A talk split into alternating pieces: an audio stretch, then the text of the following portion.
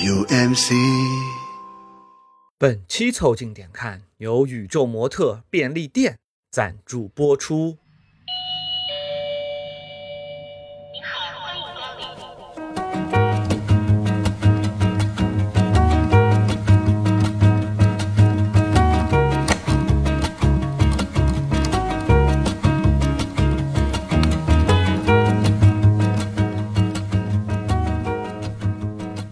凑近点看，屁事没干。这是宇宙模特公司的三个小兄弟为你带来的一个向往摸鱼、寻找观点的都市生活观察播客。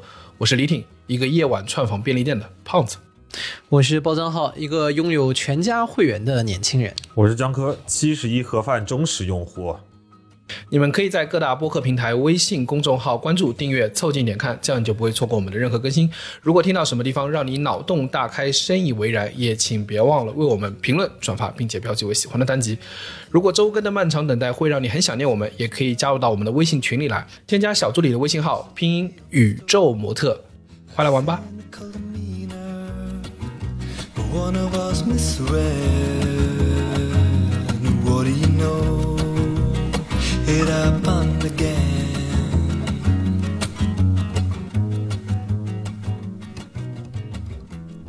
昨天我回家路上，我突然意识到一个事儿，就是我们家楼下逐渐的形成了一个小小的烟火气的夜市。你别说烟火气还蛮足的，就是的确大家都在各种蒸腾的那个烟在往这往天上燃，就已经有有些污染了。就大家都听说这楼里面住了个胖子，特别喜欢吃安徽热炒，消费力极强，然后都聚集过来了。去年在录夜奔的时候，你还是刚搬过来的，现在已经着了，说明你这个品牌号召力已经搭起来了。那个时候楼下只有安徽料理，这个安徽料理，就说明这个事情形容已经被你升格了。去年还叫安徽夜炒的，我这我这两天仔细盘了一下，我发现楼下还有烧鸟，日本料理，然后还有一个叫八戒炒饭，哎哎，八戒炒饭我们这儿也有，天庭料理，天庭料理。明年再录这种选题的时候，你的称呼就是安徽 omakase 了，可能是。然后还有、呃有有几个我还觉得挺神奇，还有梨汤。哦，种类很丰这富个夜宵吃多了上火啊，这旁边放个梨汤很很合理。对，它那个是一个很大的一个瓮，然后你知道这个瓮啊，感觉是个什么九龙鼎啊什么之类的，那上面有条龙这样。这个过往我们见到的容器不应该都是什么瓦罐汤才会有这种东西我们家楼下现在可厉害了，那个烧鸟店也是非常，你知道有日系的风格。啊？我会觉得呢很开心啊、楼下的这个已经慢慢形成了一个夜市啊，但是呢这种丰富之中还有一点点的让人怅然若失，就是我这个随着网约车往回走的时候，我会发现啊别人家楼下有便利店，啊，然后我就记得我在比如这这这几周去上海嘛，然后我不减肥的时候啊，豫园路楼下其实有很多开到很晚的夜宵店，成堆的搭在一起的，但是呢，你会觉得那边啊，它很聚集很多人，但它不是为你开的，只有那个暗淡的街上那一抹啊，这个白色灯光中的蓝绿色，啊，这种二十四小时的七十一。那蓝绿色，啊，再仔细想想，蓝绿色全家呀，全家呀，全家呀，欢迎光临全家。又暴露了我们这个便利店荒漠啊，对这些品牌确实没什么感觉。我们这集开头之前，我们还在思考一件事：欢迎光临，这个到底是哪一家的？后来发现自己顺一遍就发现知道是哪一家的。欢迎光临全家，只是你们俩顺一遍，因为我来顺，我只能知道欢迎光临耐克尔，我现在讲不出来是欢迎光临啥。这么这么好欢迎光临，请随条写。欢迎光临阿迪，北京是有点高级的。然后就是你会觉得那家店啊它不一定人很多，但它始终给你开着，你就意识到便利店对都市人的这个幸福的这个慰藉度啊，是任何别的场所我觉得无法比拟的。对，因为便利店稳定嘛，而且这个二十四小时你确实抵挡不住啊。对有，有的时候你加班加晚了以后，你会发现有一些夜宵摊啊，熬鹰不一定熬得过你啊。啊，对，我有几次半夜三点多四点想下去吃夜宵的时候，哎夜宵都收师傅。们、老板们也是要下班，老板也得回家睡觉。是的，我前两天半夜两点遛狗啊，然后发现我们家对面那大排档老板在拖地啊，我当时也是有点怅然若失啊。等等，大排档拖的是外面的地吗，在乎公共卫生啊。就就在做公共卫生，因为你也知道大排档就开到街上，有时候晚了就弄哦得外面脏脏的，所以老板要做做卫生啥。但是你去以后发现，连大排档都被你熬死了，你就觉得嘖差点差点味道。还有一个点，你们有没有发现？就是便利店的灯光，尤其是这些日系便利店，哦，很亮堂，特别亮。就是你知道，甚至衬托出了，就大家可能有时候你们去搜那个便利店的那个照片啊，它有种城市的一种一种夜深夜的 icon 的感觉，就是它可以在所有灰暗中显得特别亮，或者有可能是因为它的亮显得周边都很灰暗。前阵子不是搞装修嘛，所以就对于这个事情突然会注意到，就是你们发现便利店用的都是冷色灯，就是那种惨白惨白的。只有那种民间食杂店可能会用那种老的白炽灯，那个灯色比较暖，黄扑隆咚的。它因为白颜色亮嘛，标准，然后让你觉得干净、整洁和统一，哎对这是很重要的。它便利店和那个老式的小卖部的区别就在于它因为又明亮，然后又整洁，然后又显得更加的标准化，让你的首先安全感就会很足。嗯然后另外一方面，天生是一种这个亮嘛，就是一个 icon，会让你觉得，哎，这是一个让你向往的地方，对吧？我觉得这个人家这一套的整个的视觉设计是有道理的。所以我记得我之前回北京的时候，刚刚在北京的第一份工作，当时我的电脑可能从海外带过来不是很好用，所以有时候想打游戏的时候，我就会去街对面，就小区街对面的那个网吧。那个网吧的灯呢，可能就是比较昏暗的，但是隔壁有一家罗森，是我们那附近可能方圆五百米内唯一的便利店。我每一次网吧打完游戏去隔壁的时候，那个我一进去，那个灯啊，就是那种嘿。然后这个眼睛要紧紧闭拢五分钟才能够缓过来，你就感觉那里所有的 SKU 啊都给你打了个闪光灯，对都打了闪光灯啊，觉得每一个都是闪光弹，每一个都拉了引线了，太闪了。我我觉得他们可能在这一侧上是特地有在下功夫的，就是我甚至觉得这些事情展现了一个什么呢？便利店在乎了很多对我们有影响，但是很多人可能忘却掉的重点。对，就比如说，你开了夫妻店，你开始可能也有这个心思，然后后面的哎，算了算了，这个灯掉了，算了算了算了算了，那个便利店的电掉了，算了算了算了算了，就你去那边买洗发水，你发现那洗发水上面都有层灰，你知道吗？对的。然后像便利店，你你被那个灯光吸引进去，你走进去，听到那个熟悉的那个门铃声，哒哒哒哒哒哒哒哒哒哒哒。这你也能走掉。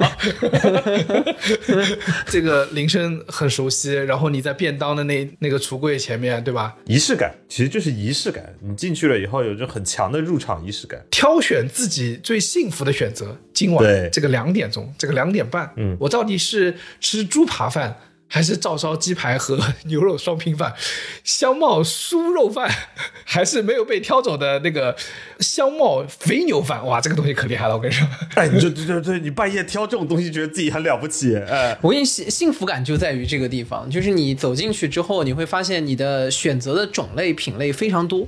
嗯而且就是你在一一个个这个 SQU 你自己念下来的时候，我跟你说，你不用每个都吃，你每个都看一遍，你就。看一遍，对啊对啊。而且他那个便利店经常半夜上货嘛，所以你要是去晚了以后啊，跟别的店不一样，别的店你去晚了没东西给你调，便利店你去晚了，正好新的一批货刚上完，那个冰柜是满的要扑出来了，我操，好他妈爽！它很重要的一个点，让你感觉到你在都市生活里面有这种美好生活的可能性，因为你进去可以看到各种各样的选项。嗯，所以我实话说，从我的这个习惯来讲，我有的时候，比如说进便利店转一圈，就是啥也不买，我可能就拎了瓶三得利乌龙茶，什么东方树叶，然后就走了。但是这看了一圈，哎呦，看了二十种便当，虽然当时也不一定吃得下，然后又看了各种，哟，这是什么饮料？哎，没见过。对，但但你会挑，对，但你挑了半天，最后可能还是买了乌龙茶。但是你走出去之后，你还是感觉很开心。对，就看了一圈，感觉很开心。就是你这个就像三年级的时候那个语文书上写的，幸福的感觉是什么？是节日的大街，琳琅满目，应有尽有。现在这个地方呢，就是它虽然不大，仿佛是你每天为你准备的一个这个小店里的节日，里面也是琳琅满目，应有尽有。所以其实便利店啊是一个很重要的都市 icon，而且我觉得也是我们都市生活里面大家每个人都会经历的一个部分。那从这一期开始呢，我们将会在节目里面做一个尝试啊，我们凑近点看是要做我们的都市生活观察，也不仅停留在我们的人啊时刻啊，我们也会尝试去构建一下我们在都市生活里面我们日常会经历的那些场所。啊，我们会经历的一些场景，或者换句话说，就是有哪些我们在都市生活里面可以给我们提供一些精神避难的地方。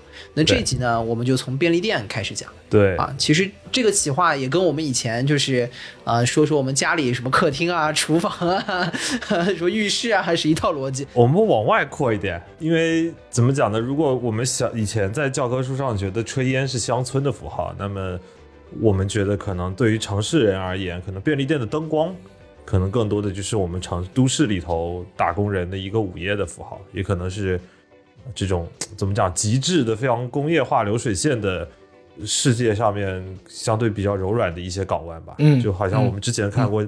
我不知道你之前看过《新世上》之前有一篇文章，我其实可能有点忘了那个文章的标题，但我一直记得里头有句话提到说，啊、便利店其实是城市深夜里头一盏温柔的招魂灯。嗯。我们其实之前在节目里面就有分享过我们的日常的一些经历，就是比如说我们三个人，其实晚上有一次在上海碰头，因为其实我们三个晚上嘛，就是出去，那是不是我们第一次碰头？我们三个也不是一次，也不是第一次，也不算是。第一次，是我们就录节目之成立播客以后的第一次碰头。啊，对以对对，前在澳洲然后肯定经是的。常见，就那是我宇宙模特公司第一次这个线下会议。啊，线下会议就是三巨头聚首。我是觉得，就是你像我们三个晚上又不爱喝酒，然后也而且那天晚上是要讨论事儿，而且重点我们那天我们仨还不住在一个地方。然后完了以后说晚上这样讨论，后来我们溜达溜达溜达着就溜达到便利店去了，对吧？就是这是一个感觉晚上会给给你提供一个呃明亮清爽，还有桌子，还有椅子，还有桌子，然后你也有吃有喝，对 有吃有喝的一个虽然要花钱吧，也 可以。虽然要花钱吧，但是至少人家有供给。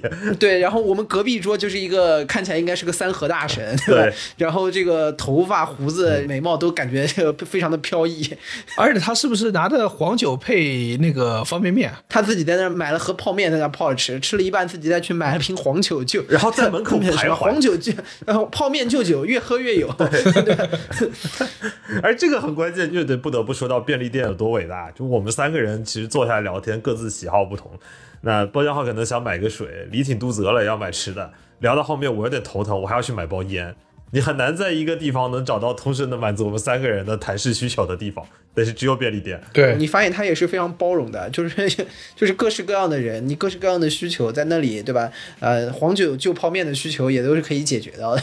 对的，对这就是便利店伟大的地方。然后我记得那天很明显就是我们几个人从呃 Seven Eleven 里面出来了，然后就看到那个三和大神在门口看着地上的一只小猫，然后他头顶上是那个红橙绿那个线的那个 Seven Eleven 的招牌，嗯，就是那一幕就构成了一个都市的夜景，就这里是城市，而且这里包容着一切人。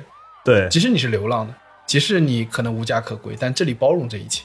然后我这个地方，我突然觉得有一个点是很有意思的，就你们知道这个 Seven Eleven 的那个灯牌啊是很有讲究的。嗯，你会发现它比一般的灯牌，比如说比好德啊、比可地啊、比什么那些要肥一点哦，你们注意对对对对，它会立体，好像啊。你知道为什么吗？嗯，它不是设计成这样吗？啊对，那为什么就让大要设计成这样家不好打扫吗，是这样吗？擦的背劲是吧？这这 城市环卫一到七十一就头疼。它是这样的，就是如果你是个平面的招牌，你只能在正面看到它，你在侧面是看不见它的。啊，对对对对对，而 Seven Eleven 呢，又非常喜欢在坐落在那个转角处，从边边这样的话，可以尽可能囊括各种各样的角度，都能看见它的招牌。嗯。而当它凸出来之后，你即使不知道它是 Seven Eleven，你看到一个白色的底，然后上面有红、橙、绿三条线，啊，你会知道那是 Seven Eleven，它会给你在很远的地方望见它的时候，产生一个就是可见的角度，而同样的让人告诉你 Seven Eleven 就在这里。嗯，这个逻辑跟李挺把自己吃的这么胖也是有异曲同工之妙。然后大老远是看到那个肚子 啊，李挺在那儿，对，就是，嗯、你以为我就要吃这么胖？就就类似于推开一扇门，是肚子先进了门。然后当我们聊便利店的时候，其实是肯定避不开 Seven Eleven 的，因为 Seven Eleven 的历史其实就是便利店的整个历史。嗯，但是你们要知道，就是 Seven Eleven 刚出现的时候啊，它不是便利店，哦，呃，而且它也不来自于日本。它一九二七年的时候，它其实呃最先出现在民风彪悍的德克萨斯，嗯，呃，这个总部的地址是在叫 Irving 市，就是欧文市。啊，我都没听过这个市啊。那个年代是这样的，就是那个年代电冰箱是没有那么普及的，所以每天到夏天之后，这个德克萨斯州还是比较南面的嘛，到夏天之后啊，对冰块的需求就会非常非常大。嗯然后呢，这个呃有一家公司公司，它叫南方制冰公司，嗯叫 Southland Ice Company，嗯，然后他们呢就是让他们的销售员到各家各户去卖冰块，就跟那个年代形成的一个状态。它可能不完全，我的猜测啊，它可能不完全是一个 to C 的，它是个 to B 的业务。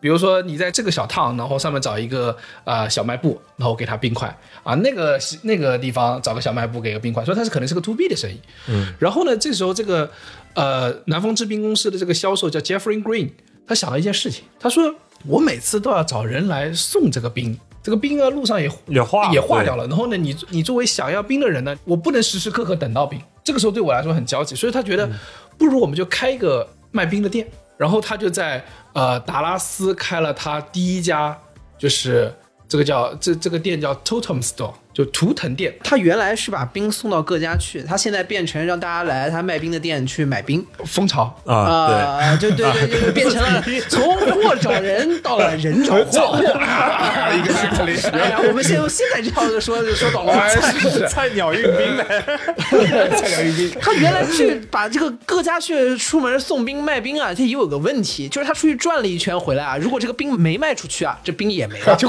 也没了。也就是说，他是拖个冰出。门，然后拖了兵出门之后呢，要不然就是带着钱回来，要不然就是空着手回来，然后湿着手回来，都画手上了。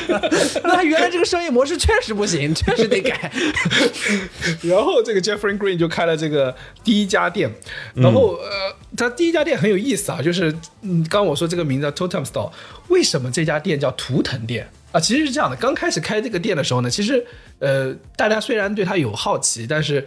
也仅此而已，没有任何特别的。但是大家并不知道这家店和旁边那些就是日用品店啊，和那小店有什么区别。这时候啊，呃，这个图腾店的经理叫 Jenny Lira，从阿拉斯加旅游回来，带了一根大概五米高的一根图腾回来啊，这玩意儿扛回来挺费劲的。他往回家一带，老婆说：“你有毛病，带 这么傻逼玩意儿回来干嘛？”他说他说：“哎呀。”那家里不能放怎么办？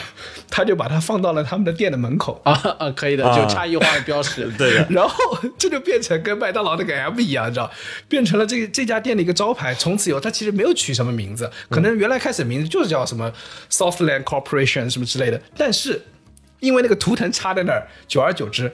它被大家叫成图腾店，并且图腾店后来成为它的一个招牌。它每家店的分门口都要放一个。所以 Seven Eleven 的创始人就是他，其实是个萨满。是图腾，可能你不知道什么原始宗教了，可能是萨满吗？他要插图腾才能营业啊。印第安人的原始宗教。所 以大家喜欢在这个七十一门口来回游荡，也也是有说法。呃，后来那个 Jefferson Green 他发现一件事情，他发现呃。周边的那个来买冰的人，他们不认识 Totem Store 吗？已经会过来买他的冰了。然后他发现一件事情，就这些人说啊，你们这儿怎么只卖冰？嗯，就是我，因为你知道天热啊，他们几乎每天都要来啊。但是呢，我每天过来。你知道冰这个东西可能回去已经化一半，这是个十分消耗的东西。对，主主要带点伴手礼，不然回家不好跟老婆交代今天出来干嘛。哎，对你刚刚说对，就比如说老公被老婆指唤说你去买个冰，然后哎出去拎个冰，旁边再打牌，看一会儿回去冰没了。我去买水。他说你出去干嘛？我买冰了。那个打牌的人就是你吧？我说你你要不信啊，我把这个图腾偷回来了，你看这个我确实去了呀。然后这个 Jefferson Green 就这个问这个 community 问说，哎，你们觉得搞点什么好？他说，你们可以搞点鸡蛋呐，搞点牛奶啊，面包啊。我操，那他妈这个冰更化了。我突然意识到一个问题啊，当你是一家卖冰的店，你那有很多冰之后，你其实其实拥有了一个冰箱啊，你知道吗？哎，对呀。就很适合放些冰鲜的东西啊，就是对啊，你想，对你就可以卖什么牛奶啊、鸡蛋啊，什么你保存时间就比别人长啊，对吧？你你还你除了可以卖 ice，还可以卖 ice cream 啊，对吧？冰淇淋也可以卖啊。难怪这个西方的七十一便利店里头那个挂冰新冰乐，这这可能就是这么来的。就从那时候开始，反正剩下的冰不用白不用，是吧？对对对。然后那个 Jefferson Green 呢，就获得了董事长的允许，在十六家达拉斯的。呃，Ice House Storefront，然后去开卖它的呃副食品，以此开始，其实 Seven Eleven 就逐渐成型了。但是那个时候其实名字并不叫 Seven Eleven，因为那个时候还是一个图腾店。然后他们在这个模式不断的扩张之后呢，到了一九四六年啊，大家注意这个年份，这个年份已经是到二战后，对二战后了。这个时候经历完大萧条之后，其实是对于美国而言也是百废待兴的。他们的民间的消费力也没那么强了。嗯，呃，这个冰这个东西呢，就是有钱的时候来点，没钱的时候也也无所谓。啊，这是可选消费，可选消费。对吧？没钱没钱的时候，忍忍吧就过去了。小布尔乔亚才会想要吃冰。没钱的时候，你奶奶就会跟你说“心静自然凉然后然后你会跟他说：“奶奶，我心静不下来啊。”你看到这杯开水了吗？它不冒烟的时候，你就可以喝了。然后经历这个大萧条之后，呃，Seven Eleven 对就是这个原始的这个 Southland Corporation 的旗下的这些冰店呢，他们都开始做了一些改革。呃，就他们在同时在卖别的东西，他们又希望扩张自己的营业时间，以去应对更多的消费者的不同需求。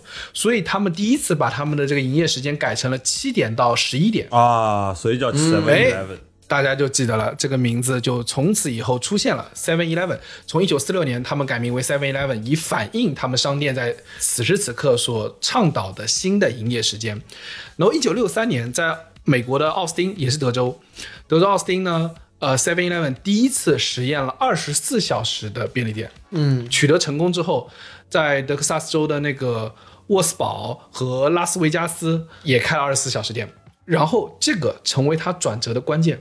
也就是从那一年，一九六三年之后，Seven Eleven 快速在美国进行了扩张。可见，从那个之后，你会发现明显的一件事情是，随着 Seven Eleven 扩张，其实本质上也是美国城市化运动的扩张。嗯，就这些城市逐渐变成了呃人们聚焦的点，他们有更多的人聚集在一起了，因此他们需要很多二十四小时为他们提供各种各样服务的便利的存在。对，然后他们很快把店开到了一千家。嗯，一九六九年的时候，他们去加拿大开了第一家所谓的这个海外门店啊。啊，把图腾插到了加拿大。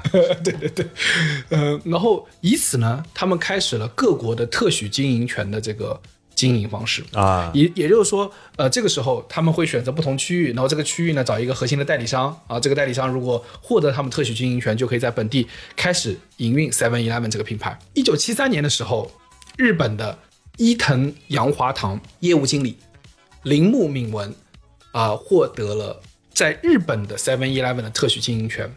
伊藤洋华堂呢本身是不看好这件事情的哈，对但是非常不看好这件事情的。他们本身是一个大的卖场。对，它本来是个大的超市、对超商，嗯，就是大家可以想象，因为那个年代是就类似它，它有点像什么？它有点像家乐福那个存在。对，伊藤那个洋华堂在国内也有嘛，上海有，但是北京那家倒了。我是看着北京的那家倒的。北京好像以前有过，我我以前在成都的时候好像也也去过，对，所以就是在国内之前也开什么。它其实更多的业态是那种 shopping mall 的一个状态对，，类似啊对对家乐福。对，它会比家乐福要高级一点。我实话说，我在那儿只是感觉那一那一藤的碗好他妈贵啊，就觉得那 活该倒掉。如果大家注意啊，这个这个伊藤洋华堂，大家可以去搜一下，它的 logo 啊是一个蓝色、白色、红色的一个 logo。如果大家去注意的话，你们会发现，它其实就是蜡笔小新里面那个佐藤九日堂。啊，就是呃那个春日部里面，美牙每天去抢那个打折的那个呃奢侈牛肉的那个什么抢菜啊，那个抢衣服啊那个地方。对啊，然后你们想啊，就是他们那个年代其实不看好这个业务，因为这个业务在全世界范围内是没有的，嗯，可能在美国有，但别的地方是完全没有的。所以说，当伊藤洋华堂就是派遣这个铃木敏文去签了这个特许经营权的时候，其实铃木敏文自己也搞不起来。他是强行从，呃，这个跟领导要了十五个人啊，然后起了这个 Seven Eleven 分公司，然后才把这个事情搞的。嗯，意意思是小铃木啊，这个反正就是你去拓展一下，对吧？给你点人，哎，是是是，这十五个人，然后当中可能八个人校招的，上来，然 后你你这个领导做反正就蛮明显的。成了算我失败了归你。还 是这个意思啊，就是我们知道要知道这个背景，就为什么明明已经签了特许经营权，铃木敏文还要拉十五个人去搞这个分公司？原因就是因为六十年代其实是日本几大资本进入那个超级市场零售业的这个大战场。嗯，然后呢，呃，除了伊藤洋华堂、罗森便利店的那个本家叫呃大荣公司，全家的母公司，还有无印良品的本家叫什么稀有商店，然后永旺超市的前身冈田屋，他们这些几大超商是聚集在这个每个城市里面，在疯狂的争夺这种资源，已经到了非常非常剧烈的那种就是价格战的这种状态，是你可以理解为那个年代是超商的修罗场。一般感觉日本在宣传这个的时候就会说这是大商超的战国时代，对对对对对，NHK 的味道出来了。反反正大老板的这背后都是火，你知道吗？对对对对，每个人都有个图腾。然后大卖场的出现，它有一个很重要的业态是说，当一家一家大的 shopping mall 出现之后，其实会使得周边所有的人都会选择来 shopping mall 里面来购物，因为 shopping mall 里面具有各式各样的供应，而大家不需要去分散的去找不同的小的门店，因此在路边上的小店逐渐就没了生意。对，然后呢，这边修罗修罗场战国时代正在把轰着，就是火火起火燎，对吧？在在各种呃火热的进行之中呢，呃，日本的马路上发起了小店的游行，就是这些夫妻店的这个店主啊，就开始上街游行。啊，活不下去了。就说我们活不下去了，你们这个大超市搞得风生水起，你们要逼死我嘛，对不对？因此呢，日本的当地政府为了响应这个民众的呼声，已经出台了大店法，呃，百货店法，以用于限制这些大型商超。那怎么限制呢？就他们大概应该是限制到他们的经营规模，限制到他们的价格是这个限制中，因为你会看到有两台两部法律的出台，其实他们对他们的限制已经到非常非常细节，很多具体的位置和他们能去到的地方都有明确限制。简单来说，就是你要留一部分的市场出来给那些小店生生存啊。也就是说，本来呢，我们互相之间可能你死我活，可以把整个日本市场全部都拿下来。但后来突然发现一件什么事情，是我们的市场就这样了，我们已经被限制住了，再往上是不可能了，下面都是存量战争了，对不对？所以因此呢，当时其实所有的这一批的日本商超都派遣了人去美国找零售的新法子。因为超市这件事情，超市热这个事情，本来就是那个年代在战后从美国传过来的，而他们试图找一个考察团啊、去美国学习一些先进的经验，对吧？这样的话就可以搞一些突破。而伊藤洋华堂派出去呢，就是刚刚我们说这个小铃木啊，铃木同学，这个铃木同学去的时候啊，他发现，哎，这个美国的这个大超市还不如我们嘛，啊，没什么花头。他实在觉得研究不出什么新的呃新玩法，哎，他但他发现另外一件事情，就是在日本的思维中是大的店只要出现了，小的店就没有生存空间了。嗯，而他发现在在美国，Seven Eleven 是一种独特的存在。他到美国的时候，在整个北美地区已经开出了四千家店，这个店很小，仅仅服务于每个社区，但它已经开张到四千家这个体量。嗯，老板是想让他探索这个大超市的玩法的，但他带回去的是个 Seven Eleven 开了四千家的这个案例，嗯，所以对他一通骂，这就是我们刚刚说的嘛。老板其实不满意，说你这搞什么花头，嗯对吧？去那给我搞出小店，小店没有市场的，要被我们弄死了，你还搞小店回来？但是呢，他努力说服了董事会，在一九七三年十一月的时候，还是跟他们签署了这个特许经营权，就跟包良浩刚刚说的一样，可能对于公司来说，试试嘛。给你十五个校招生又如何？校招生不错，没给你十五个实习生。给你十五个外有包，爱靠就不错了，对啊，三个月拿不到收益，全部转外包。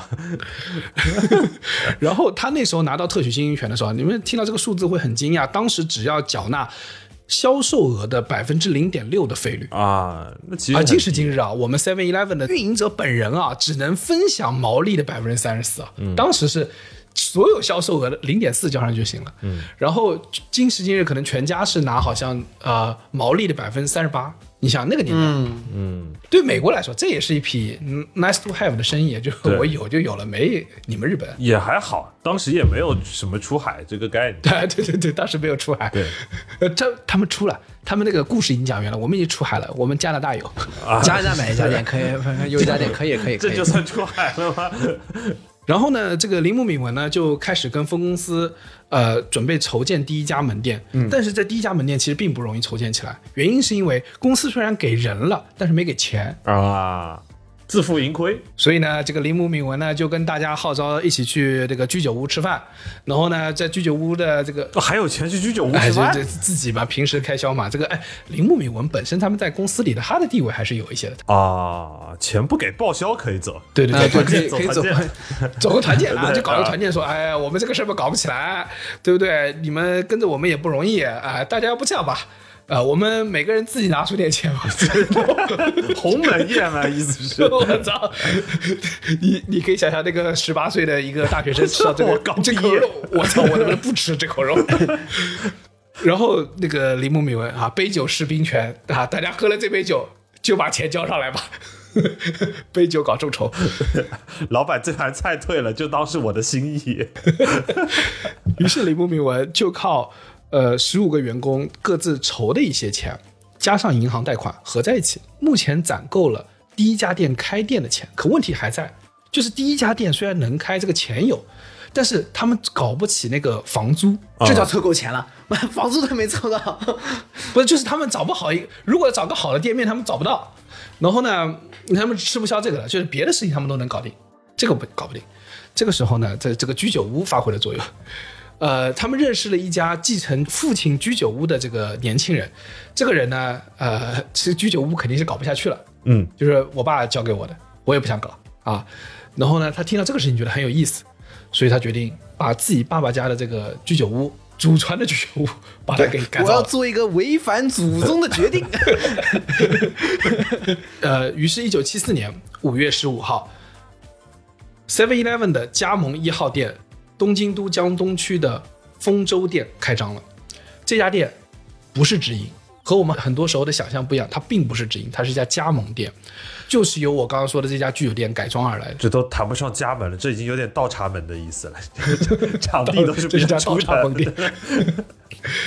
这家店首日就收获了三十九万四千日元的销售额，然后很快就达到了五十万，基本上能保持五十万一天的销售额，这在当时是非常非常高的零售销售额。对，在当时的日元还是一笔巨款。所以铃木敏文在当年，也就是一九七四年当年就开了十五家加盟店，整体营业额在全年结束的时候已经能达到七亿日元。第二年，他们就达到了一百家店，而那个 Southland Corporation 就南方公司用十五年，嗯，才做到一百家门店的这个数量。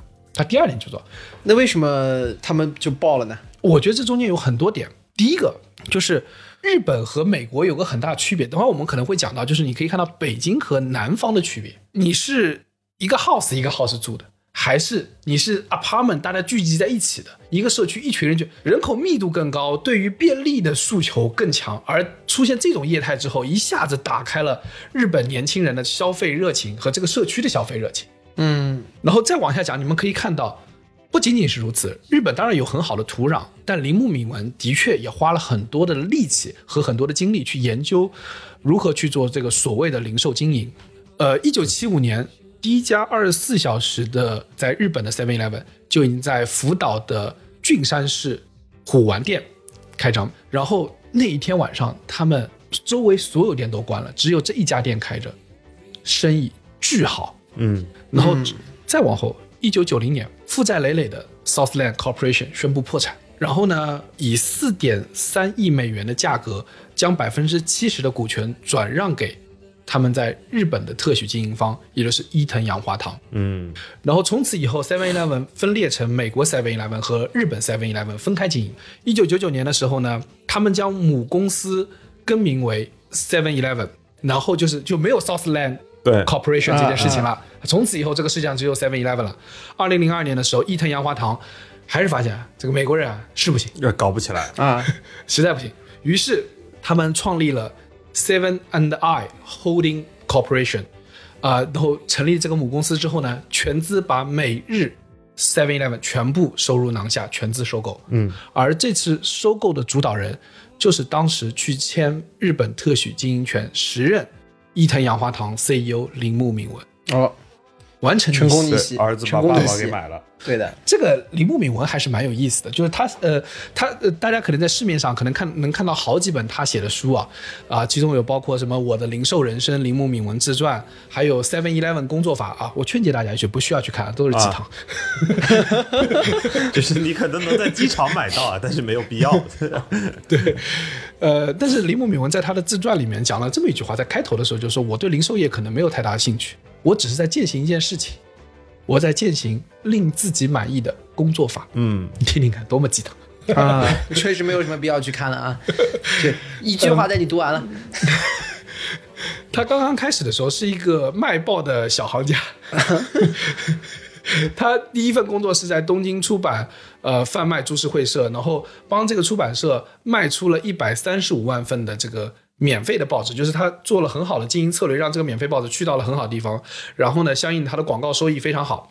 因此，他当时是在三十岁的时候被伊藤洋华堂作为销售骨干被挖走的啊！大家要知道，在日本跳槽这个事情其实不多见，其实不多见，所以他被挖走，说明铃木敏文在当时有点水平，还可以，真的是还可以，以至于伊藤洋华堂想来挖他。然后呢，但大家要意识到一件事情，这时候他三十岁被挖走了，可是他是什么时候去美国开始考察所谓 Seven Eleven 的这种经营模式呢？一九七一年，那年他已经三十九岁了。哦，他们花了两年的时间完成整个特许经营权的签约，签约的时候他已经四十二岁。哦好，这个我为什么要讲这件事情呢？是说很多我们身边的人经常会为那个自己的年龄感到焦虑。我一说、啊啊，对对，人家三十九岁，对吧？啊这个人中龙凤如铃木敏文啊，三十岁被挖走，多牛逼啊啊！但他成就的时候，签约的时候都还没成就，重新刚开始签约，还没成就，对对对，刚刚签约，刚刚开始自己人生的可能内部创业，这第一步啊，拿到好项目的时候，已经四十二岁了。嗯啊，所以大家不要气馁啊，接着干，铃木敏文在你们前面。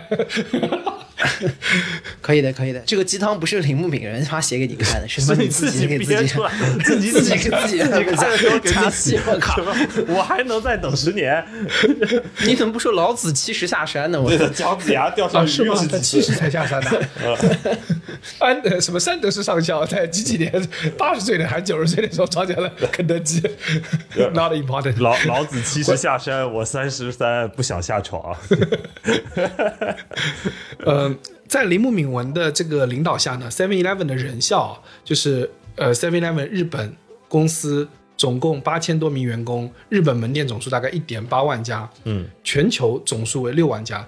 在二零一六财年的时候，零售的总额达到了四万两千九百一十亿日元，在各项指标都已经超过了排名第二的劳森，营业额是劳森的两倍，创造了近百亿人民币的利润，人均创造的这个利润价值是一百二十万人民币。相比而言，阿里巴巴在二零一六年财年的时候，三点六万名员工创造的利润是四百二十七亿利润，人均的利润只有一百一十七万啊，不能叫只有，因为其实也还不错。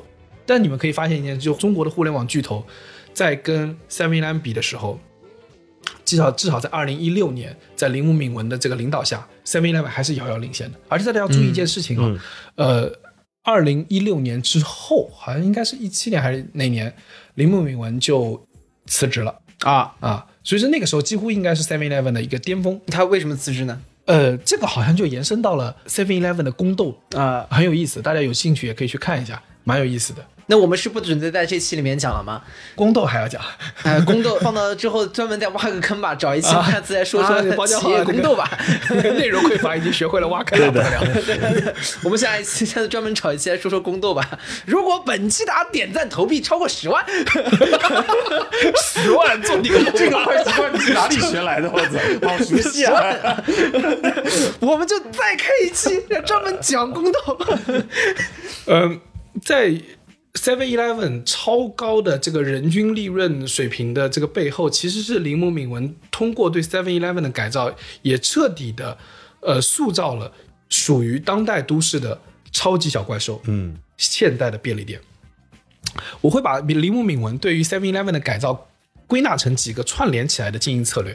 我觉得当他们串联起来之后，你会觉得非常非常有意思。我觉得现在其实最核心，大家可能感兴趣的点在于，就是他到底是怎么就一下干了什么？嗯对他到底干了什么？怎么就五十对吧万？了？怎么就七个亿？对他他怎么就起来了呢？啊，我四十九岁的方向到底在哪里？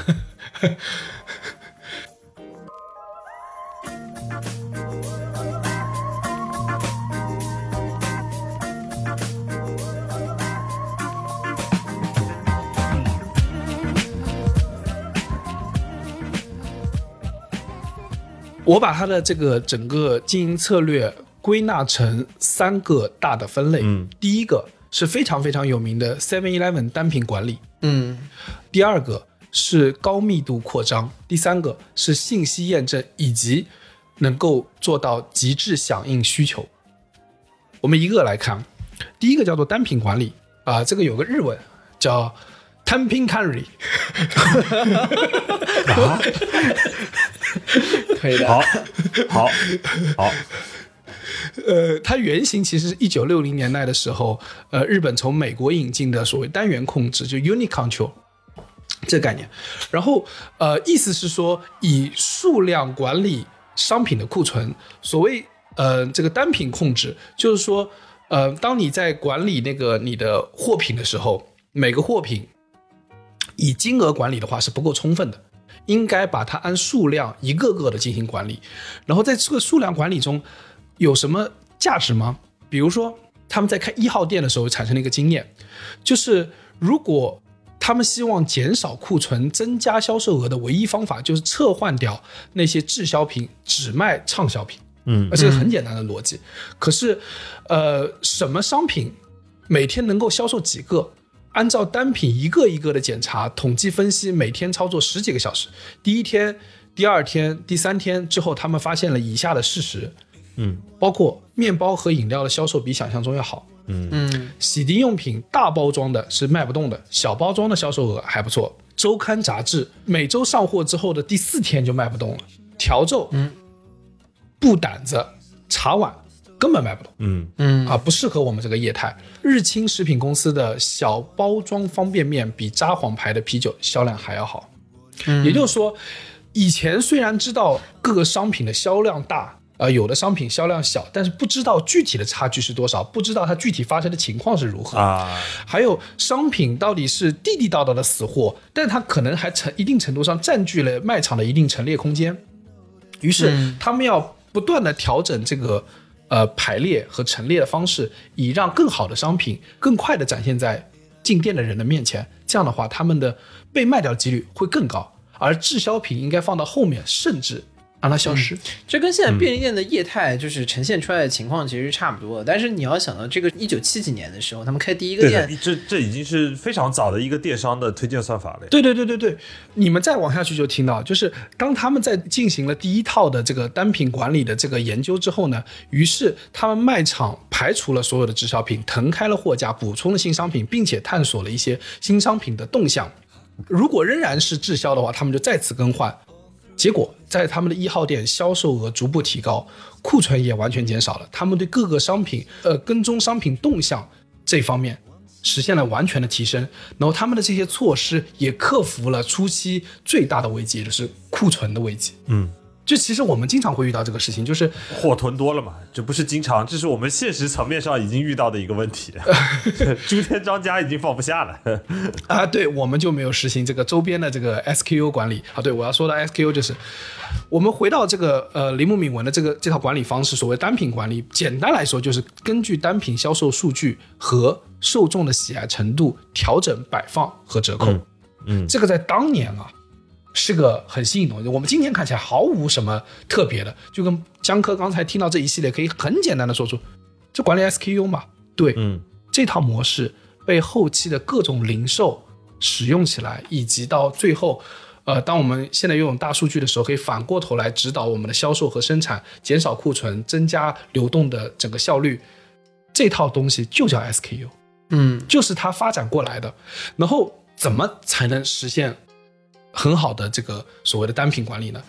在早期的时候，他们没有大数据，他们是用店员收集反馈机制，就他每天会问店员，哦，会上报今。天这个卖了多少？对，那个卖了多少，这个卖，而且你们要知道，早期他们甚至连物流系统都没有，他们就单纯的是靠问出来的。那这很依赖店员，其实。对他们也很喜欢让店员去向周边的社区居民去询问他们，然后获得一些问卷。这肯定是不够的，但我们等会来说，它第三个策略就会展现出来。它的第二个策略是很有意思的一个策略，呃，我觉得可能对于今时今日的很多零售业态可能不是一个秘密，但是对我听来还是有点惊讶的。快速扩张这个词，我们在互联网时代经常听到的，可是和现在几年开一万家给资本讲故事那些店不一样。铃木敏文从不在企业经营期间去谈论一个具体的数值目标，比如说我要开一万家店，这种没办法不会定的，他肯定是跟着你的业态发展去来定的，从来不去立 flag。他说，连锁经营的关键并不在于门店数量有多少，而是门店的单店品质。企业可以有长期的战略，但是不能被数值目标所困住。以此，他采取的快速扩张策略是与我们今时今日听到的截然相反的，叫做高密度集中开店策略。这个是很有意思的，就是在他认为，跨城经营多家还是集中密度开店，在那个年代啊，很多时候大家都会选择，那我保证每个区都有我吧。对，对不对？我保证每个城都有我吧。全国覆盖了一百五十六个城市，哇，牛逼！不是的，铃木敏文的策略完全不同。他在过去的半个多世纪以来，他一直在使用的是同区域密集开店。这个密度到了什么程度呢？我觉得今时今日对密集开店非常好的践行者是谁？茶颜悦色。茶颜悦色，啊对吧？我是在长沙的时候，我当时震惊的一个点在于，我是亲眼见到了两家茶颜悦色那个队啊，快可以排到一起去。我觉得说明了几个原因。第一个原因就是因为他们确实很火爆，排的人很多。第二个很重要的点在于，就是他们挨的是真的近啊，你站那儿，你甚至感觉可以，你一个人站那儿排两家队，那还是排队对，是吧排两家队，然后你可以根据这个队伍的流动，你看你到底要往哪家去。对在波子街那种地方，你甚至可能看到一个奇观，就是我们以往的认知会是，你在一个密度范围内，大家看那个加盟手册，有些那个品牌的加盟手册里面会写说，哦，我保证在你的多少范围内一定不会开第二家，以抢你的生意嘛，对不对？对对对很多时候会有这种 这种承诺写在合同规章里面，但是呢，你从茶颜悦色你会发现一件很神奇的事情，就像波子街那种地方，你可能同一个街角，一个街角不就四个 block 嘛，对不对？四个 block 分别有一家茶颜悦色，然后就是然后分别排的队，对吧？那这个时候你都会很困惑，说这个不会影响他们彼此的生意吗？哎，林梦敏文给了他的策略，他说，首先高密度开店本身就是一种广告效应，他创造了一种信息茧房，当然这个概念不是他当时提出来的，哪儿都有你。对吧？但是你的感觉就是，你到了那个湖长沙的市中心，你会有种感觉，这个城市还有第二家店吗？啊，对，我们在做 marketing 的时候，经常会做个调研，叫 top of mind，就是当你讨论到这个品类的时候，第一个进入你脑子的品牌是什么？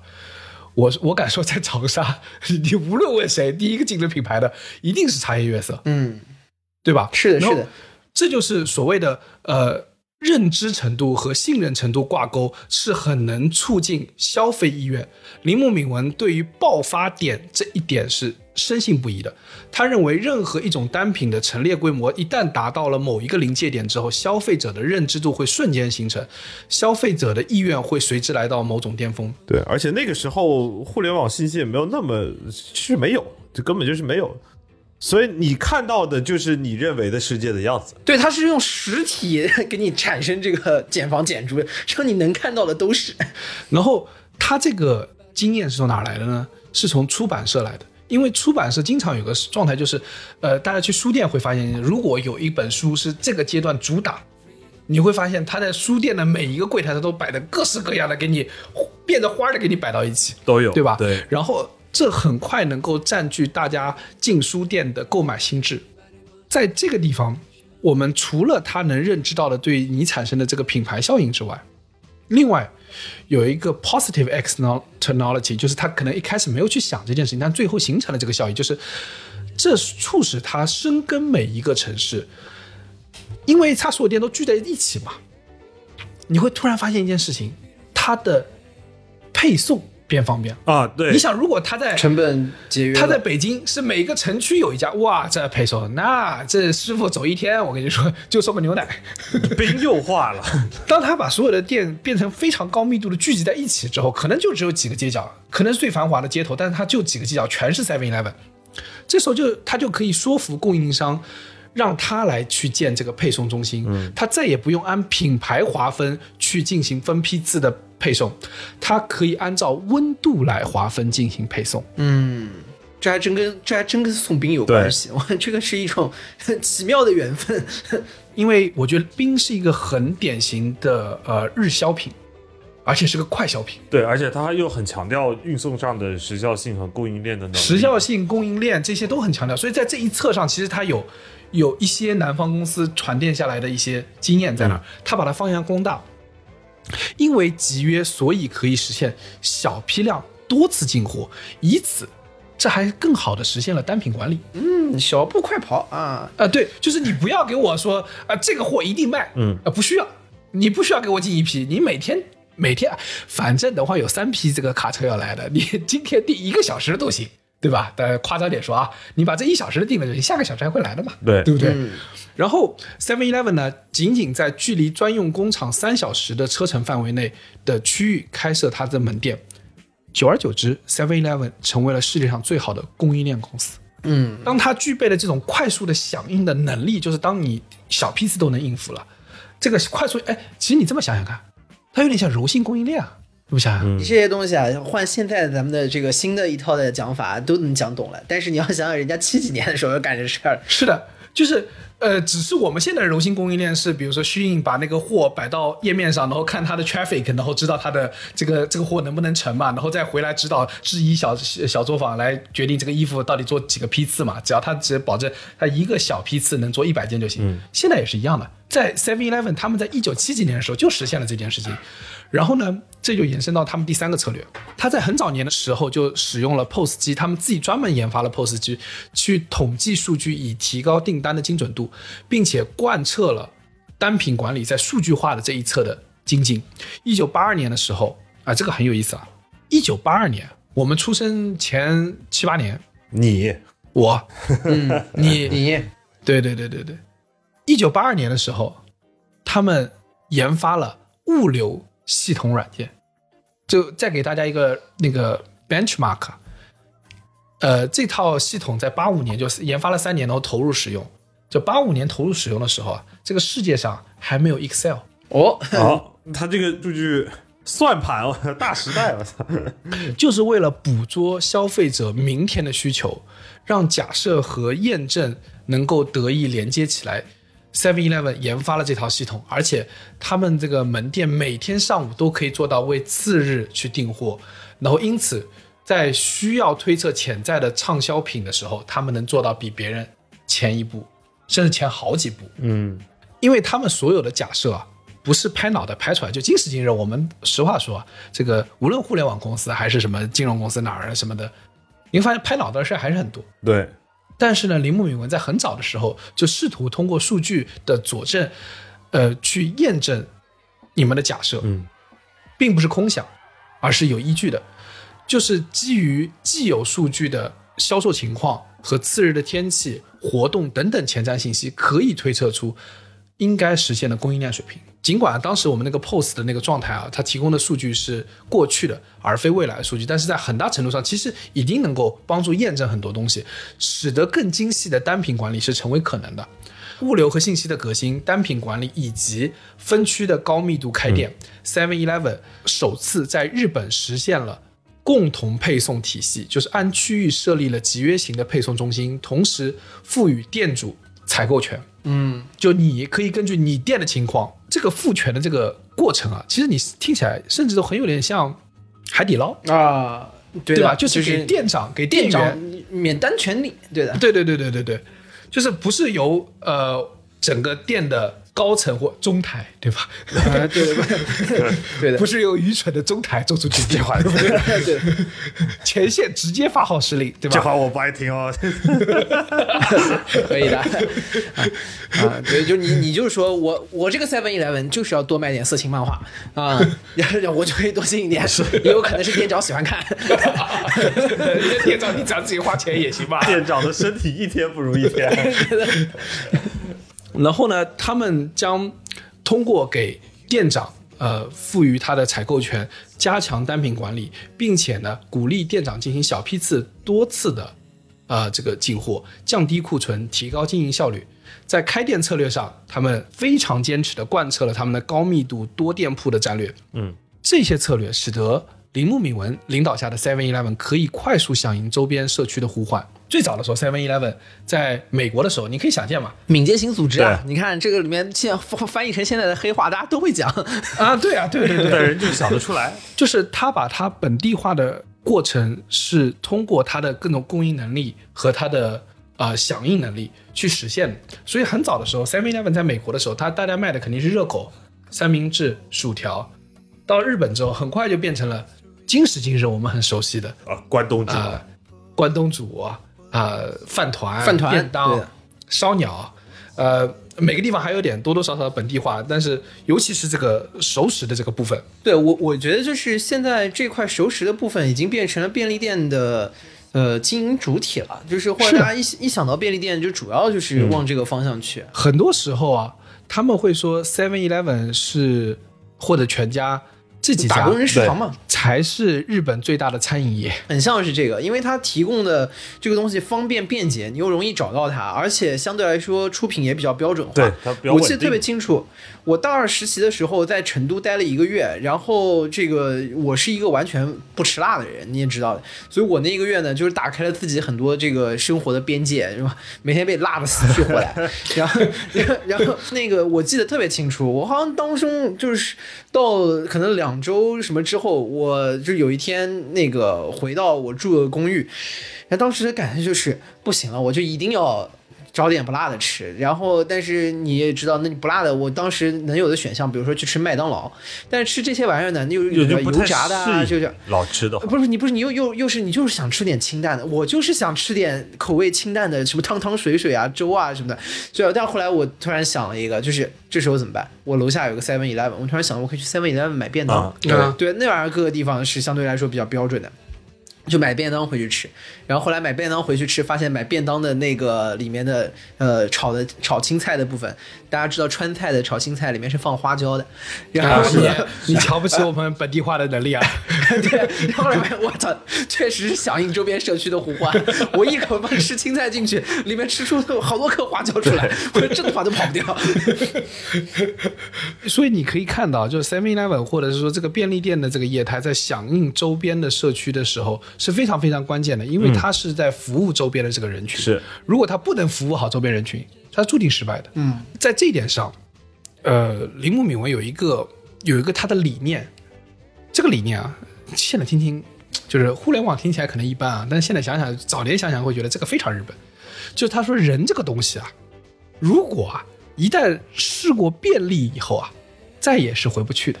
啊，由俭入奢易啊，由奢入俭难。呃，而且他说这个便利的尽头是没有的，所以他们只要在便利这件事情上抓住这个词，在便利这件事情上真的做到极致，他们就一定能成功。大家如果注意到啊，在日本或者台湾地区啊，你们会发现一件事儿：大家早年的时候，在 iPhone 还没有那么那么普及的时候啊，大家会发现用手机支付啊什么什么都很困难，大家更习惯的是去那个便利店啊，包括寄送快递啊什么这些都是便利店，便利店成为所有生活便利的一个中转站。对，其实直到现在，嗯，可能大陆的 Seven 没那么普及，但是在在台湾的 Seven，你在那儿是可以干各种事儿。交个干各种事儿，包括什么快递啊，交个水电费，呃，交个话费，买个公交卡，基本上都是你可以在便利店去完成的。八达通啊什么之类的，对，就这个点其实就在就来自于铃木敏文对便利这件事情的极致追求。两千年的时候，铃木敏文在很多社区收到这个大家的响应，说大家希望你在便利店里面放 ATM 机，啊，对，这个是今时今日看起来很正常的一件事情啊。但是呢，其实啊，大家要知道，在日本啊，这件事情是很难的。首先，你并不是银行业者，就你还要去拿那个许可什么的，有点麻烦。你没有银行这个这个业务，你拿谁家的 ATM 机放到你那来，对不对？谁都不允许。然后呢，呃，他不断的去找各种银行去求合作，然后呢，在店里装上 ATM 机。银行其实在那个时候啊，都甚至都没有那么符合 Seven Eleven 的生态，因为银行只有工作日，呃，是上班，双休日是不上班的，所以他们工作日和双休日收的费率都不一样。嗯，但 Seven Eleven 是个就是你知道七天都开门的店，那我不可能怎么有两天收的费率还不一样。为此，被逼无奈之下，因为银行的不配合，因为这个费率的这个陈旧的规则，呃，铃木敏文开了一家银行叫 Seven Bank 哦，哦，你不给我搞，我自己搞，对，啊，对，也是个手眼通天的人，物还能拿到银行牌照呢。哎，你这不，当年是呃日本银行业整体不景气的时候，所以当年那块牌照很好拿。啊那就说明他这个就更厉害嘛，就是时间呃，点缺。点是，呃，日本银行业好像有一个要求是，这个拿任何银行牌照的，在前三年都得实现盈利，嗯，不然牌照会收回去。呃，铃木敏文为什么这么果断的去拿了银行的牌照，开了银行呢？是因为他有个很重要的洞察。这个地方就要讲到铃木敏文这个人，我认为他在洞察这件事上是非常卓绝的。他发现一件事，银行的门店首先很少，这是在日本的业态啊，就是银行的门店并没有那么多，而且银行这个场所啊，还 somehow 有点高级，就是。大家看那个，呃，这个呃半泽直树，你可以看到，就是银行是一个有点严肃的地方。它每个工作日。对对对，每个工作日它都营业到只有到下午三点钟，而且他这个场合呢有点正式，就是如果你得去那个取钱，你穿的破衣拉碴，不让去有点不好意思。哦，有点不好意思。哎，我我这么说起，我突然想了一件事儿，大家有会不会有种莫名其妙的印象，就是一个日本的妇女，然后穿着和服去拿了家里的存折去取钱那种场景，就是在呃什么。嗯，早年的比如说蜡笔小新啊，或者是樱樱桃小丸子这些的漫画里面，存折这件事情的重要性，每个月呃家庭主妇去取出老公的收入等等这些工作，这些事情这些场景是在日本的场景中非常非常常见的。这反过来也说明什么事情？那个银行啊，在日本真不方便，啊，确实，没有人会在 Seven Eleven 里面就是需要正襟危坐啊，穿个西装去取钱，你随时可以取。然后呢，他还发现另外一件事情，在 Seven Eleven 里面，如果你放 ATM 机，大家来取钱，如果要排队，是不会有人在里面生气的。为什么呢？因为旁边那么多货呢，很好逛啊。啊，对，看旁边那么多吃吃喝喝的，我就说嘛，我进去买个三得利乌龙茶，我也心情好的很，对啊对吧？对然后对吧？而且你刚还得刚取出来的钱全部还回去了，靠！对啊，就刚取出来的这些钱全部又给给李敏文赚走了。这个存款回收计划，你这银行确实盈利啊，真的是合并一下报表全是正的。这个我体验特别深，就是我记得有一次我在上海跟朋友去吃一家那个湘菜馆，然后是一个还蛮网红的一个这种苍蝇馆子。你也知道这种这个它有符合两个特质，第一很红，第二苍蝇馆子。所以说呢，它就是第一排队会很长，第二它不会像很多大的门店，它会有给你比如很完善的等位区，它就是一个小门头。所以说大家都拿了这个这个一个手写的这个号牌，你知道吗？手写的这个号牌在那等着，然后就在这家店的隔壁就是一家全家。啊，我跟你说，那家全家生意巨好，是因为我那家全家就成了这家这个苍蝇馆子的那个等位区，等位所对，对对等位区，所有人都在全家里面待着。而且夏天还有空调，对吧？对还有你要空调吃个冰淇淋，吃个饮对，料然后你还可以搞到然后你进去可以找杯水喝喝，然后买买点东西吃吃，然后饿了等饿了还可以吃先吃一口垫垫，对吧？还可以吃个冰淇淋什么。万一吃饱了，隔壁店都不用去了。真是 等着等着吃了个便当不得了，吃 越多回家了，回家了自己的使命是什么。说他今天跟朋友出去，我操，就约了吃了个全家 啊！对，这这这，我觉得很合理，因为在那个里面，大家感觉心情都蛮好的，没有人在那等等的很烦躁，因为是的就是确实是就是各种琳琅满目逛逛嘛。所以他他的呃猜想，他的洞察的确得到了验证。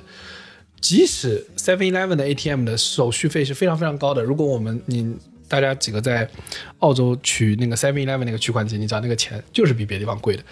对，即使如此，也没有人投诉。呃，大概一一年以后手续费已经成为他们各大门店的主要收入之一了。嗯，二零一八年到二零二零年期间，ATM 在 Seven Eleven 的装机量上升了百分之四十。大家要注意这个时间点，二零一八年到二零二零年，移动支付啊，手机已经高度普及了。这是我一直非常困惑的一点，就是 这帮挖骨宁怎么怎么到现在还没有被我们的移动支付给颠覆掉，真是离了大谱。啊，这个问题就在于什么呢？就在于他们那个机子啊，他们那个 ATM 啊，不是一个纯粹的 ATM，、不是一个可以抓娃娃是吧对对 对，还能 抓娃娃他们这个 还能抓个娃娃，还可以拍个币他们是个巨型手机啊！对，他们的机器也可以交交付费用什么的。对，就是你们后面所看到的什么呃什么交水电啊、游乐园门票啊、买电影票啊、买机票、火车票、打印、复印、缴话费、打印照片啊、报名职业考试，这个日本啊很多，嗯，然后收发快递、干洗。这一不这些事儿，我们现在基本的手机就甚至一个 A P P 就解决了。啊，对啊，但但我就不，然后，但我就不，我就要到线下，哎然后弄一大，机器在下这戳戳一个需求可。能比较，这个在日本很多 Seven Eleven 已经能帮你照看孩子了。我靠，啊，这这个确实比不了。这这确实比较厉害，他还能照看孩子，他怎么不带我生孩子呢？那可能是另外一种业态。违法了，违法了。然后这很多的这一系列功能都被集约在这个 ATM 里面啊。这个事情我怎么知道呢？就是是通过那个一个网上的一个小小的视频，然后这个视频说哦，我是中国人，然后我是专门给 Seven Eleven 提供这个 ATM 机的供应商。可以的。移动支付虽然没有把他们颠覆掉，但这个钱我们也赚了。对对对对，我们把机器出了海。对 还有个小趣闻，就是呃，Seven Eleven 并不是没有搞过移动支付，他们也搞过的。他们在一九年的时候就搞了移动支付啊、其实跟我们现在用的移动支付其实差不多，就手机上啊、可能跟呃他们的比如是 Line 啊或什么的去结合。然后他们发现上线几天之后呢，就出现了盗刷事件。然后呢，这是个非常非常低级的这个技术错误。然后 Seven Eleven 啊，这个鞠躬道歉啊、结果呢，就整个支付业务就跟着黄掉了。好吧，呃，这个时候就显得，哎，这个支付宝和微信支付还有点水平还是比他们高。没问题。是的，是的。然后，铃木敏文的这些洞察是非常非常有意思的。铃木敏文这个人呢，对时代的洞察是非常非常的强的。他有一个很好的认知，在当年他拿下这个特许经营权的时候，他说。日本已经进入一个新时代，在这个时代里面呢，是一个商品过剩时代，一切要围绕着让顾客享受便利而展开。以前不会，大家不会注重便利，以后会越来越注重。这个事情在我们今天听起来是不合理的啊，就觉得不然呢？大家不都注重便利吗？呃，如果我们参照他当时的社会背景，我们就知道区别了。当时的日本啊，在呃 Seven Eleven 刚刚到日本的时候，其实那个状态很像改革开放。嗯，虽然我们大家可能没印象，但是可能在一些年代片里面，大家还能看到，就是那个年代有个很重要的特征，就你只要有货，你就牛逼，嗯，你根本不愁卖，你只怕没有货，嗯，说是一个非常非常剧烈的这个呃卖方市场。物资供给还是有限。对物物需供给在那个年代是个非常非常紧俏的事情，能生产出来就是牛逼人，能从国外搞回来就牛逼了。所以那个时候大家记得吗？就是比如说改革开放前，很多人就是从深圳拿了一些什么电视机回来，拿了个什么什么东西回来就牛逼了。对，情况也是一样的。他有一个很精准的洞察，他说以前啊，日本的服装衣服啊是不会有滞销的，哪怕那些特大码和特小码都不会滞销。为什么呢？因为那个时候人们只要能穿上新衣服就很好了。二战之后，所以说你说大点小点，哎，将就将就穿吧，对吧？呃，只要我能穿上这个衣服，还能盖住盖住一点点，我就将就了。然后呢，他到一九七几年的时候，他发现出现了特大件和小件的滞销。嗯，他意识到人们开始注重自己的生活品质，要的只是自己适合自己的尺寸，嗯，而不再要那种就是我你只要有货我就想拿。嗯，日本脱离了匮乏时代，卖方市场逐渐向买方市场转移。然后他当时还做了一个小小的实验，我觉得也是非常有意思。他他在伊藤洋华堂，嗯、在销售黑豆的时候，黑豆出现了滞销，然后他做了一个策略，基本的策略大家想到的很简单，就是加量不加价。后来发现没卖出去，嗯嗯然后他又做了另外一个测试，就是黑豆按斤售卖，卖出去了。其实就是又要说回来了，其实售卖的不是黑豆啊，售卖的是需要黑豆的解决方案，对，使用黑豆的解决方案，按斤卖啊，这个这个解决方案不就拆细了吗？对吧？对，然后这个事情其实是在二战之后的日本是没有过的，当时的日本人只经历过供不应求的卖方市场，所以说大超市只要开就一定会有生意。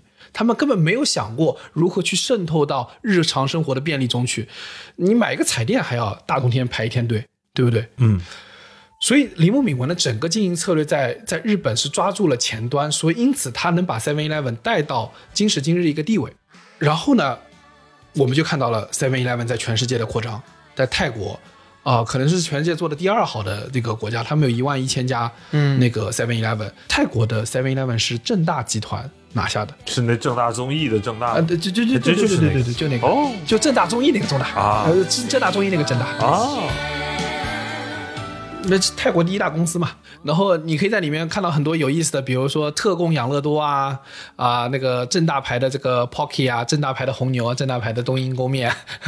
然后台湾呢是被统一集团拿下的，哦呃就是各地巨头，然后 Seven Eleven 来到中国的时候呢，呃，出现了一个区别，他们把中国分成了好几个区，中国的华南是由牛奶国际拿下的，然后华北地区呃是由七十一公司啊，你可以看啊，益特洋华堂以及呃王府井百货、中国糖酒集团合在一起拿下来的。上海是到二零零九年的时候才被统一拿下，嗯。而中国全绝大多数剩下的地区都是由七十一呃自己开或合资开的。在七十一刚进到中国的时候呢，他打算这个钱我全赚，嗯。所以他全部使用了，只要是在他名下，全部使用了直营模式，这就导致了七十一在中国的扩张其实不快。是的，其实你看它门店，比如说你跟罗森啊，然后全家比起来，其实七十一好像没有那么快。上海七十一之所以没有那么扩张，没有那么快，甚至早年你说在杭州，嗯，可地啊，什么好德啊，都已经开起来了，但你没有怎么见过七十一的很重要原因就是，七十一在二零零九年的时候才在华东地区被统一拿下，在此之前属于野生的状态，它比不过本地的。小时候的南京都是素果便利，就是啥啊七十一啊？对，就是能给你卖个能给你卖个卤蛋不错了，其哪那么多花实你会发现，就是就国内的便利店啊、好多都是有一方霸主的。其实外面的便利店进来还真没那么好进来。是的，是的，不是它很它，尤其是有一些很多是本地国企，本地国企就是。上海特别明显。对的，对不对？不是包括你像小时候在南京也是啊，就是就是苏果超市嘛，就是你所感觉生活里面所有的东西都跟苏果超市有关。而且整体来说，我从我目前的感觉，在在北京，就不要说七十一了，就整个北京啊，我靠，便利店都少的要死。我刚才跟你们说过，我那个网吧旁边那家方圆五百里内的唯一的一家便利店。嗯我觉得那个时候，其实那个地方已经算是我的精神港湾了，因为那个是我当时在北京的第一份工嘛，每天通勤单程就要一个半小时，所以我每一天我下了班，其实坐地铁到家的时候已经饿得跟跟智障一样了，然后出去还要再走大老远才会碰到那家便利店。结果您猜怎么着？那家便利店它倒了，那已经是方北京人不配拥有便利店。真的牛逼！我我当时真的，最后有一天我去去那店，我发现那家店的货越来越少，直到有一天我看那家店只要货架的时候，我我就问那个店那个店员，他说那个可能后面这家店要关了。我说牛逼，好，真的牛逼，饿死算了，好不好？这 北京饿死算了，真的，大家半夜就活该饿着。是真的，就是在便利店的这个连锁经营的这个业态中啊，大家一直都说北京是便利店荒漠。嗯，啊、这个原因呢，就是大家通常在业内说成叫北京只能做三个半生意，嗯什么意思呢？马路太宽，所以只能做半条街的生意。嗯冬天和大型的那种会议啊太多了，所以一年只能做半年生意。嗯夜生活呢，哎，somehow 呢跟人也有点关系，就是嗯不丰富，所以只能做半天的生意。所以说半条街、半年、半天合在一起，形成了这个所谓的北京便利店荒漠的这个生态。其实马路太宽是一个很重要的问题，就是因为你你过个马路其实挺费劲的。对你这样说也对，就是我刚才说的很轻描淡写啊，说那家便利店就在我当时住的那个小区街对面，那条街六个车道的，还还没斑马线呢。我说实话，我这个要过去买个饭团，还得找天桥。嗯不是找天桥的问题，这天桥。便利店五百米远，天桥在二里地外面。就是我这半夜下楼想说说的轻描淡写说下楼买包泡面，你这穿着拖鞋半夜走还是有点慌的，那个车速也不慢的。所以有时候真的 就就是，但是你要知道，便利店便利店这种这种小的便利需求被这种过马路的心惊胆战给你消掉百分之六十的时候，其实对这个店来讲，那就不便利了呀就是那半条街生意没了。核心在于北京的这个城市构造相对来说就是大马路、宽马路，然后这个大高楼，然后以这样的一个形式在，它反而造成了什么呢？就是你的这个呃没有什么，就是像弄堂啊，这个这样社区经济对社区社区啊，就你可步行去到达的地方太有限了，哪怕就是你们家马路对面，你步行到达都会有点费劲。嗯而且中间也没啥东西。对，这里没啥东西，所以说这个东西其实你刚刚讲三个半当中，第一个半和第二个半其实也是关联的。为什么夜生活不丰富啊？夜生活你都不想就折腾，有的很多的时候是不想折腾太麻烦的。是，所以就是比如说你家周围周围楼下这个对吧，溜达一下，其实是一个很重要的场景。但是在北京很多的时候，因为你这个马路太宽嘛，溜达到对面去太费劲了。那我我晚上也不出来了，又冷，对吧？嗯，就对，就拉倒了。嗯，这就跟李挺刚才说的那个开篇里头提到那个烟火气很像嘛。你说人家那些安徽热场，人那个小车推到你家楼下要过那条街，人家也费劲的呀。对，干脆算了吧，就做点别的生意。哎，所以你看，相比而言，长沙的便利店就非常非常的繁荣，每一家就是以长沙为核心的根据地啊，实现了这个剩下城市包围的一个趋势。它其实很重要一点，就是因为你对比北京的三个半，嗯长沙就是街道窄、气候暖、夜生活人还多。嗯，你看他们就半夜两点钟满大街的人，那不都是客源吗？对不对？对北京没人了，所以我们在整个中国的这个便利店的这个数量榜单中，你会发现啊，厦门、东莞、太原、长沙是前四，啊，对，其实力压广深、北就是厦门，呃我其他城市我可能待的不久啊。厦门是真的，厦门人出去吃夜宵的热情也是有点高的对天暖嘛，啊。一个是你愿意天气暖和，出去而且岛内岛外的路也都没那么宽。对对对对对对对，厦门本身也小，你要算上岛外是很大，但是岛内基本上就就那那么点地方，然后对。大家行走啊、活动啊范围都很小。我刚看一个统计，就是很诧异，你看，就是北京的每万人连锁的便利店数量，一八年的统计，你知道北京排在谁后面吗？北京排在长春后面，对啊，倒数。哦，好像是倒数。这，这简直是简直是让人匪夷所思啊！因为北京分母也大嘛，人口密度也大。同样以这个数字来说，这就是呃便利蜂的创始人那个庄成超，他当时觉得北京是有市场的一个原因。他说韩国的便利店的水平是一千五百人一家，日本是两千两百人一家，北京在几年前的时候，两千两百万人只有七百家。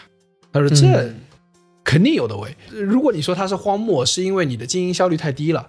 经营效率低，低了之后你货也齐不了，对吧？大北京跟我说的一样嘛。对你每个区域两家店，那那个送的师傅那送一天刚好几个牛奶坏了，到了最后一家店坏了，对，是对的，是吧？过条街已经冰已经化了一半。对啊，货也不齐，然后呢，经营时间也缩短了。你那大的晚上也没什么人。今时今日，我在北京也能看到有些便利店晚上把那个栅栏放下来，嗯，就不上班了。啊，这个可能是店员个人行为啊，这我不清楚啊，但大家别去别去骂他啊。但是 你你也是很生气，那个灯还是很亮，然后你也被他慕名而去，对不对？到了之后发现，嗯，拦上了，嗯，那人也很生气，就你时间也会缩短，因为的确生意少，流量少。对。然后呢，呃，便利店最终形成了不便利，那你的便利店是肯定开不下去的。然后他们呢，试图用新的算法驱动啊，去更好的去进行选址，更好进行配送，更好的进行提升经营效率。所以他们在 somehow 在北京还是做到了一些立足。便利蜂可能形成了一个嗯我国便利店的北派。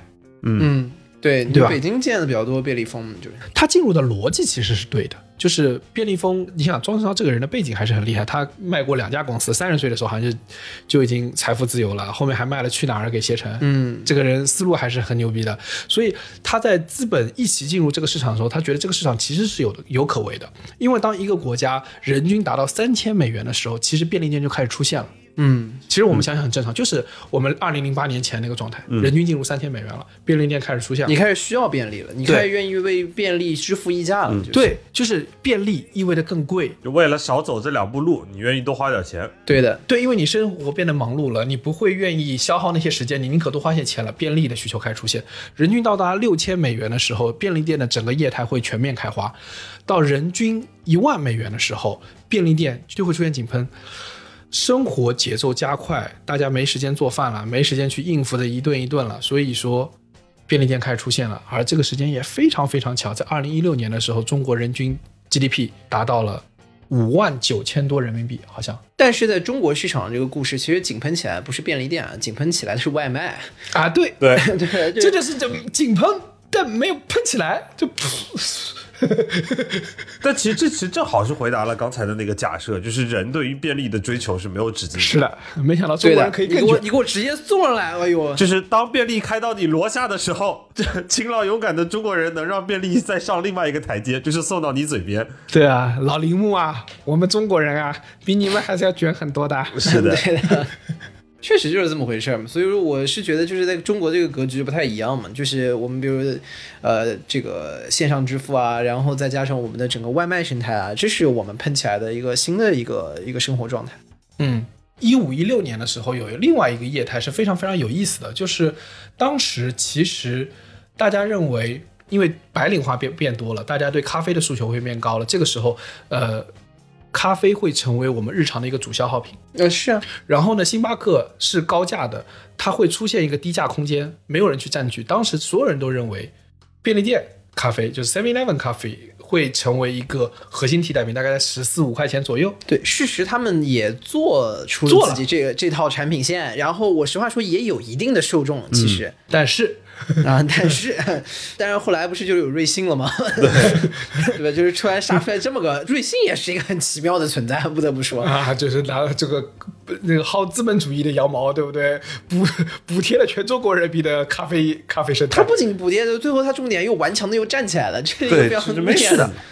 而且你会发现很重要一件事儿，我觉得很有意思。当瑞幸重新站起来的时候，它还是依赖线下的门店。嗯，但是在他这个牛逼的时候，就是这个挤压便利店生态的时候，他用的是外卖。嗯，他那时候没有门店，就光搞外卖。但最后会发现，你还是需要门店的。是的只是只是他用外卖那一波堵住了这个便利店的井喷。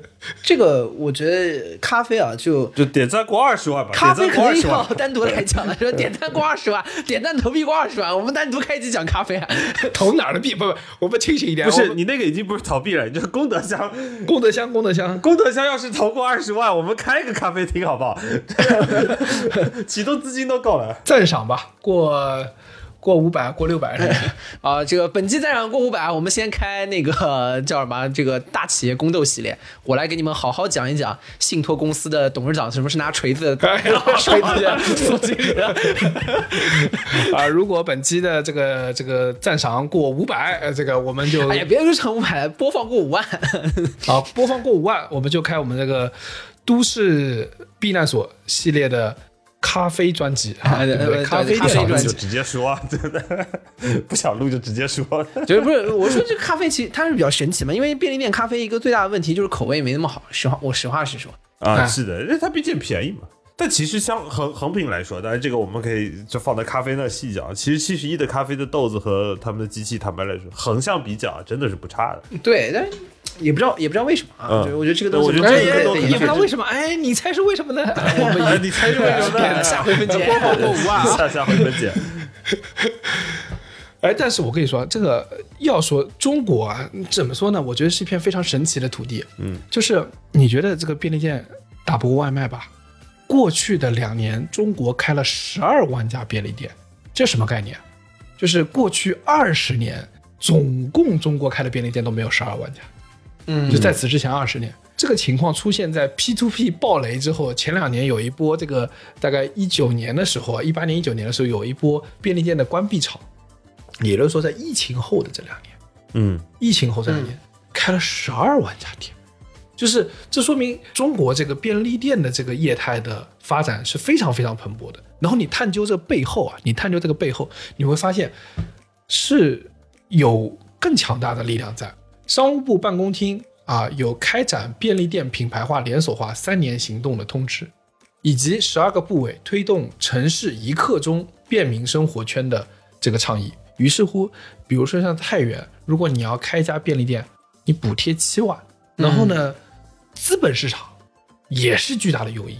就当你说你的门店开到五千家了，开到一万家了，你在资本上又可以讲一个很大的故事。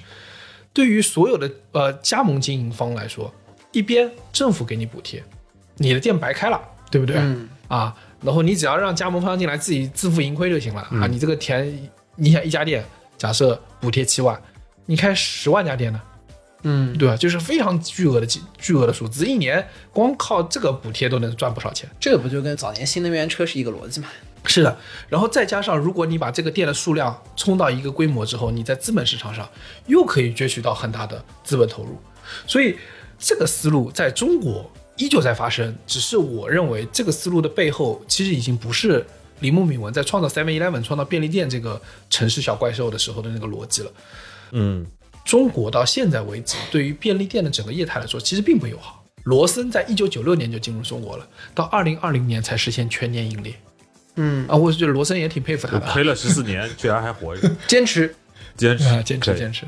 然后像罗森，我又觉得这个再多提最后一点点啊，我觉得是很有意思的一件事情，就是罗森为什么在上海或者在很多地方还有一席之地啊，或者说占据了一定市场，是因为罗森代表了某一种特殊的呃日式的便利店的精神，嗯也不是精神吧，或者他们的呃生存业态。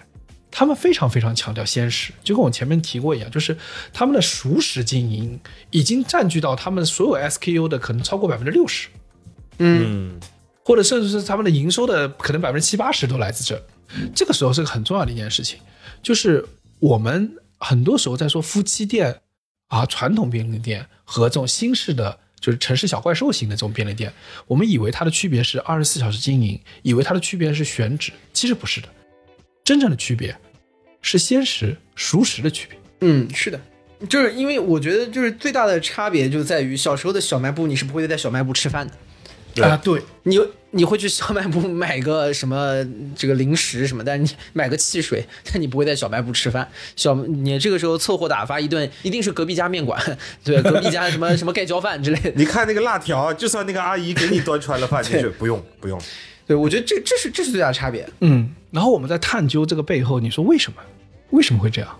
为什么熟食其实是便利店真正的区分所在？我觉得很有意思，就是你你想到说，都市人夜晚从公司下楼，大街上可能没几家店开了，超过十点，所有的 shopping mall 都关了。嗯啊，这个大楼还在虚假的亮着啊，那肯定没没什么人，但是嗯，精神空空，腹中也空空。此时此刻，唯一能够慰藉我们的是依旧为我们等待着，还冒着热气的关东煮，一口热食和剩下的所有东西都是不能避免的。对，呃，所以便利店成为我们都市避难所的第一期，因为夜半深深，唯有那亮着的便利店招牌还能为你我招魂。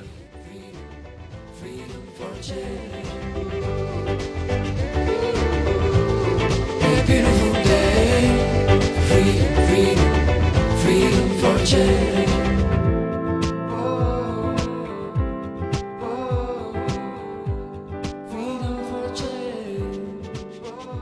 以上就是本期凑近点看的全部内容，也是我们都市避难所的第一期，感谢收听。